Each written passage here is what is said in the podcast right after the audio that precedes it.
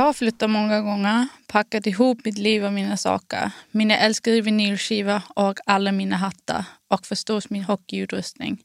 På grund av mitt jobb har jag bott i många olika städer och flera olika länder. Jag har jobbat och bott i USA och i Finland och i Sverige, där jag just nu bor i Luleå. Ibland har det varit lätt att flytta, ibland lite tyngre. Tyngst var första gången. Jag var bara 16 år gammal, lämnade familjen bakom mig hemma i barndomens Danmark och flyttade ensam till Finland för att förverkliga min dröm om att bli professionell ishockeyspelare. Det är jag ännu idag, 16 år senare. Jag är 28 år gammal och hemma har jag några medaljer som jag är mycket stolt av. Bland annat två OS-brons från Vancouver och Pyeongchang i vintras. Jag heter Michelle Karvinen och idag är jag din sommarpratare.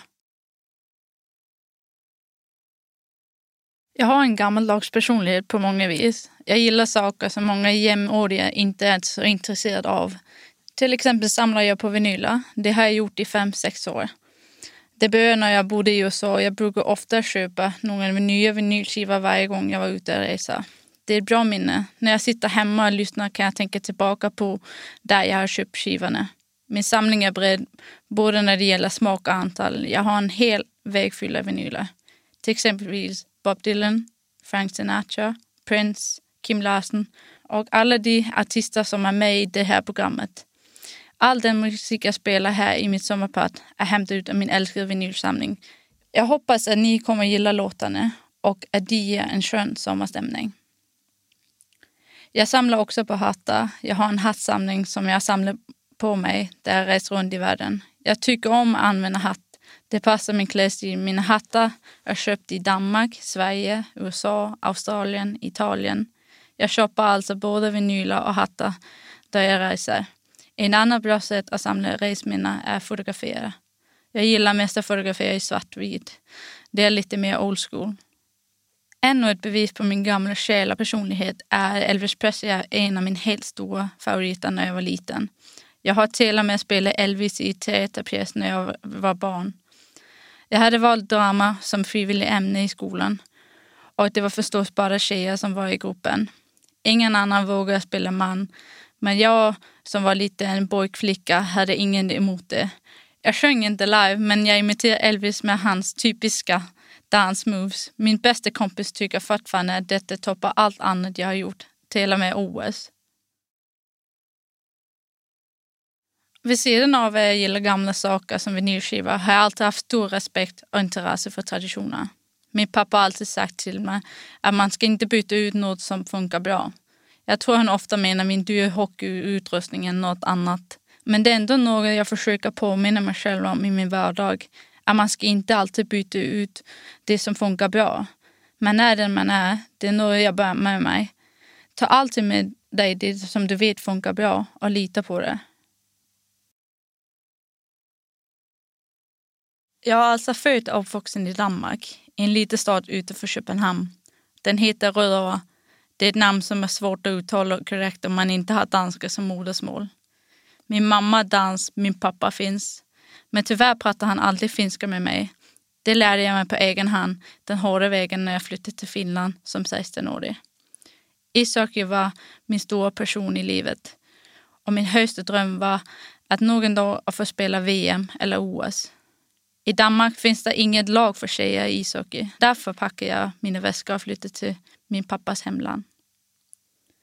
Som ung tjej spelade jag ishockey med killarna. Det fanns ingen tjejlag i Danmark på den tiden och det är tyvärr fortfarande så. Men det finns ett damlag, men jag var inte gammal nog. Jag spelade alltså med killar hela ungdomstiden, vilket också har gjort mig till den spelare jag är idag. Alla killar i min lag gick runt och drömde om att komma i NHL. Två av dem klarade det Mikael Butka, San Jose Sharks och Las Ella Washington Capitals. Vi spelade i samma lag och i samma kedja de sista åren innan de åkte iväg på sin resa mot NHL. Jag kan med lätthet säga att de har haft en stor faktor till varför jag exempelvis får sitta här idag som är den sommarpratare. Vi hade inte så stora förväntningar i turneringen, men vi dominerade tillsammans och ryktet började spridas att det här danska lag som hade en finsk tränare som också hade sin dotter i laget var väldigt bra. Ryktet blir så långt att den finska damlandslagstränaren, då Hannu Saintula, beslutade sig att komma och kolla våra matcher. Han pratade med min pappa och då blev det beslutat att jag skulle med till en U20-samling. Jag var 13 år då och det var bara början. Mina lagkompisar, Lars och Micke, blev båda draftade först, första runden i NHL. Och jag har varit med det finska landslaget i nästan 15 år nu. Så vi gick alla tre varsitt håll, med målet höjt i sikte och vi uppnådde alla målen. Jag är som sagt född och uppvuxen i den danska kulturen, där ordet hygge har stor betydelse. Danskarna tycker att det är omöjligt att översätta ordet hygge till ett annat språk. Det är något speciellt som bara danskar förstår innebörden i. Jag själv skulle beskriva hygge kort och gott som mysig deluxe. Jag tror att jag tycker som många andra danskar att det ska finnas tid att bara vara utan massa av måsten hela tiden. Och det är viktigt att göra det. Ha hygge tillsammans med någon man tycker om. Det spelar egentligen ingen roll vad man gör eller var någonstans det är, bara man njuter och slappnar av. Jag kommer från en hockeyfamilj där det hela började med att jag ville vara som min storebror som också spelar hockey. Han är fyra år äldre än jag och har haft stor betydelse för mig både på isen och utanför isen. Han har även spelat i det danska landslaget. Han spelar just nu fortfarande i den högsta ligan i Danmark. Min pappa är den som har haft mest betydelse för min hockeykarriär. Han har lärt mig allt jag vet om hockey. Han är specialiserad i skridskoteknikträning.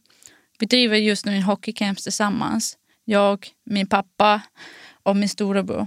Där vi fokuserar på skridsko och klubbteknik. Vi kallar oss Karvinen 3. Att lära någon annan något är det bästa sättet att bli jättebra på det själv också. För du måste kunna det du gör, in till de minsta detaljer för att kunna lära det till någon annan. Min pappa pratade som sagt aldrig finska med mig och min bror när vi var små.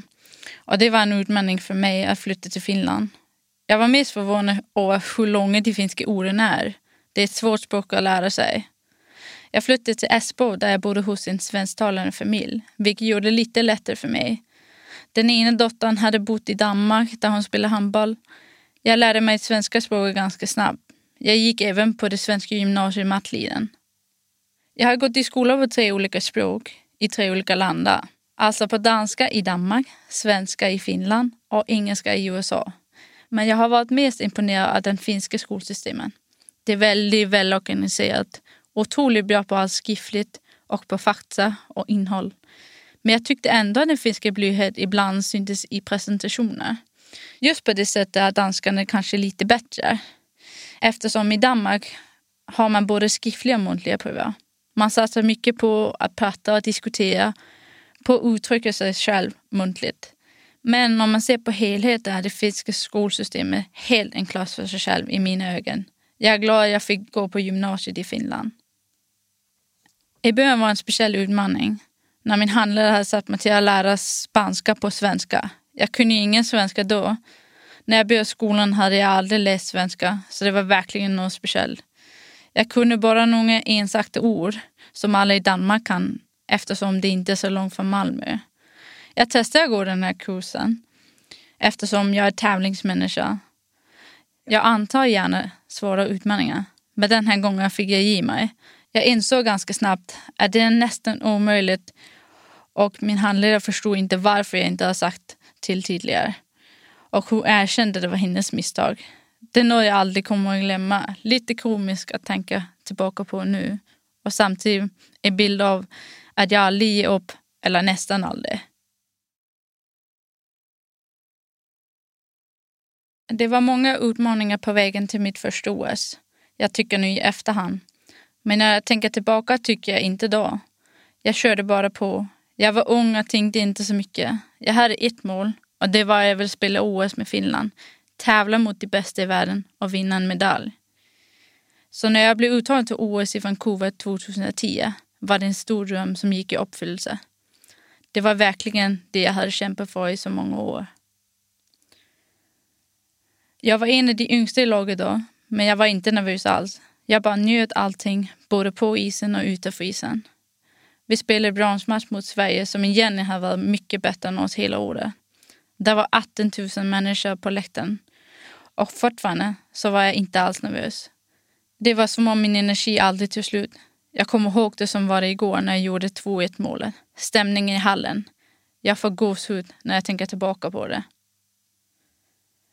Jag skulle nog säga att det helt klart är en av höjdpunkterna i min karriär. Vi vann i övertid den matchen. Vi vann alltså OS-brons. När vi kom tillbaka till OS-byn efter matchen så träffade vi bland annat härlaget och vi befriade alla de finska atleter. Jag kommer ihåg att Teemu Solani kom till mig och sa att mitt mål var snyggt och stort grattis till medaljen. Det var ett stort ögonblick för mig. Jag har alltid haft honom som mitt största idol. Och nu kom han alltså fram till mig och beundrar mig. Det är något helt unikt att vara med till OS.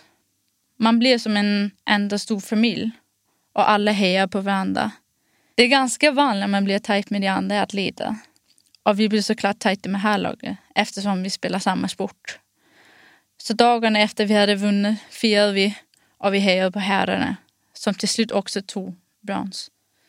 Det var något unikt och speciellt. En rolig historia som jag kommer ihåg från firandet med herrarna var när Koivu fixade limousin till alla oss och vi körde runt i Vancouver och firade våra bronsmedaljer hela natten. Teemu kände någon som ägde en restaurang men som Jenny hade stängt just då eftersom det var mitt på natten. Men han ringde till honom som ägde stället och han öppnade restaurangen bara för oss. En oförglömlig kväll och natt. När jag tänker tillbaka på min första år är det alltid med glädje och ett stort smile på läpparna. Det var min stora barndom som blev verklighet. Det är en stor och fantastisk erfarenhet som jag skulle önska alla människor. Att våga drömma stort och sedan jobba hårt. Hårt för att drömmen ska bli sann. Mitt namn är Michelle Karvinen och jag är din sommarpratare idag.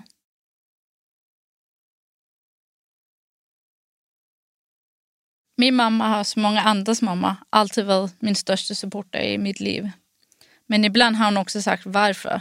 Varför Michelle ska du alltid ta den mest komplicerade vägen? Generellt tycker jag inte man ska vara rädd för utmaningar. Det gäller egentligen med allt i livet. Det är det som utvecklar en som människa. Speciellt om man vill vara damhockeyspelare. Då ska man inte vara rädd för nya utmaningar. Det är inte så glamoröst som många tror. Det är faktiskt motsatsen till att vara herrspelare. Det är som att ha två heltidsjobb samtidigt. För de flesta är det jobb eller skola på heltid plus hockey på heltid. Så man kan säga att det är 200 procent hela tiden. Att få ihop det i en vardag kan ofta vara det största pusslet. Jag flyttade till Nordkorea, till en liten universitetsstad i Grand Forks. Det är den nordliga delen av mitten av USA. Där jag fick möjlighet att kombinera min hockey med studier på det högsta nivå i USA. Den bästa ligan. Jag började faktiskt förstå med att studera till helikopterpilot. Det har alltid varit en stor dröm och jag gillar att ta nya utmaningar. Men tyvärr var jag tvungen att hoppa av redan efter ett år där det inte gick att få ihop med hockeyn. Så jag testade lite olika studier i business-sektionen. Men det var aldrig riktigt jag. Det var en i mitt lag som pluggade till grafisk designer. Hon var helt säker på att det kunde vara något för mig. Där jag gillar allt som har med kreativitet att göra. Så jag började plugga till en bachelor i grafisk design och kommunikation samtidigt. Två olika utbildningar. Jag var fyra år i North Dakota.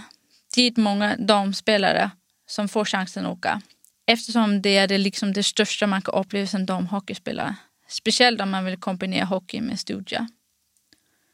Samtidigt som jag pluggade där spelade jag mitt andra OS i Sochi i 2014.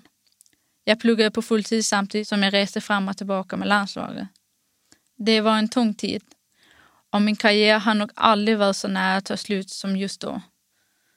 Att läsa två olika bachelorutbildningar samtidigt, spela provhockey i USA och resa med landslaget blev alldeles för mycket. Till och med för mig. Jag kommer inte riktigt ihåg no något från Sochi. Jag hade nått min gräns. Laget fick en femteplats och jag blev toppskola i turneringen och utsedd till bästa forward. Men för mig var det inget värt, för glädjen var borta och jag tyckte inte längre det var roligt att spela hockey. Så jag var tvungen att ta flera steg tillbaka innan jag kunde ta ett steg framåt igen. Det var en tuff tid i min karriär, men samtidigt kanske den mest lärorika tiden för mig.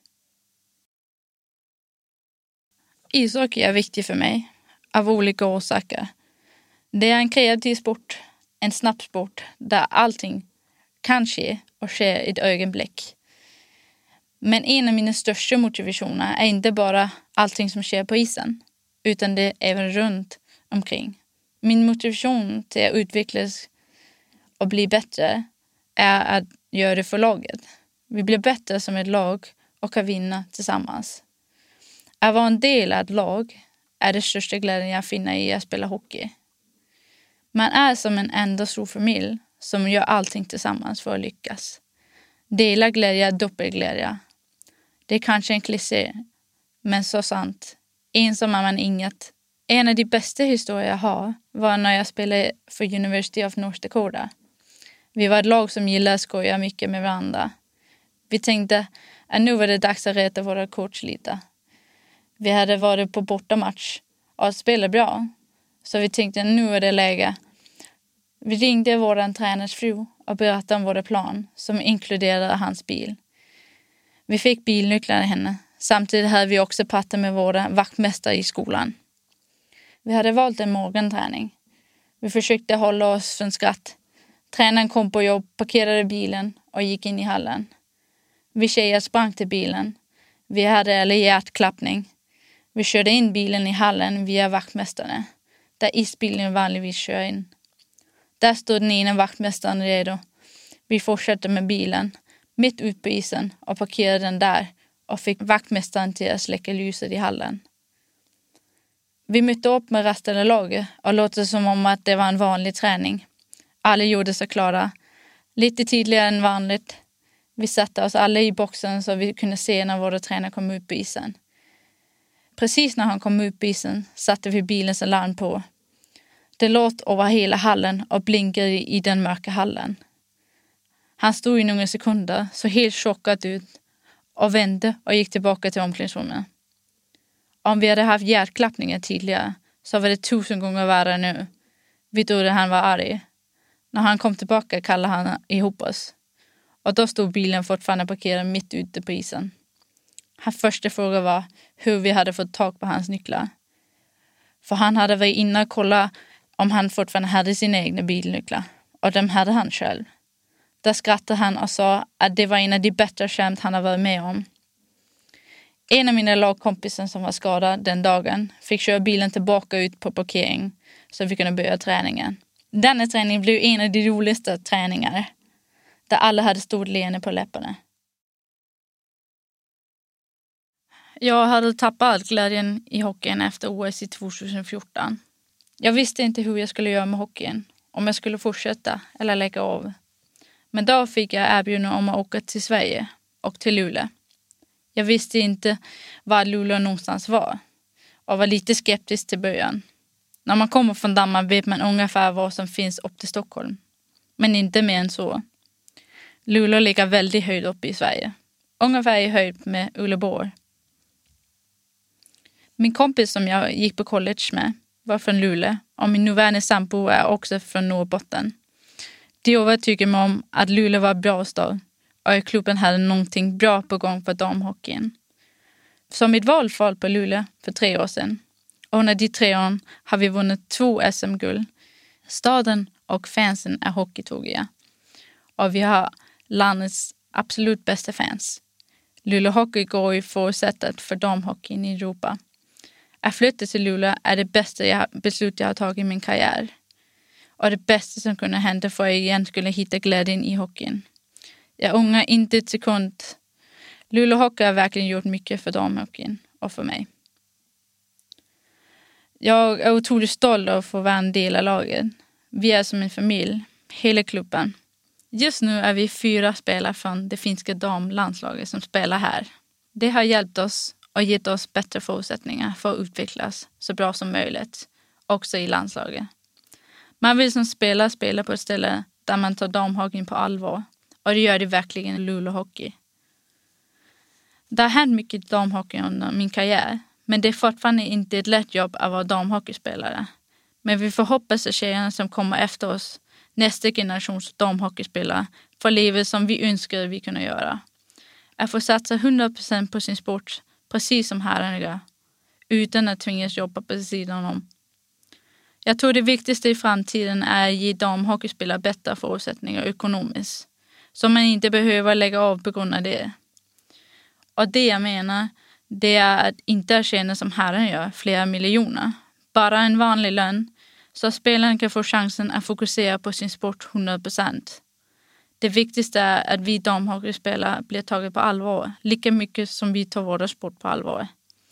Men vi är på god väg och jag är positiv till att mycket kommer att hända i framtiden. Hockeyn har givit mig mycket, både på isen och utanför isen. Människor jag har mött och skapat minnen för livet med.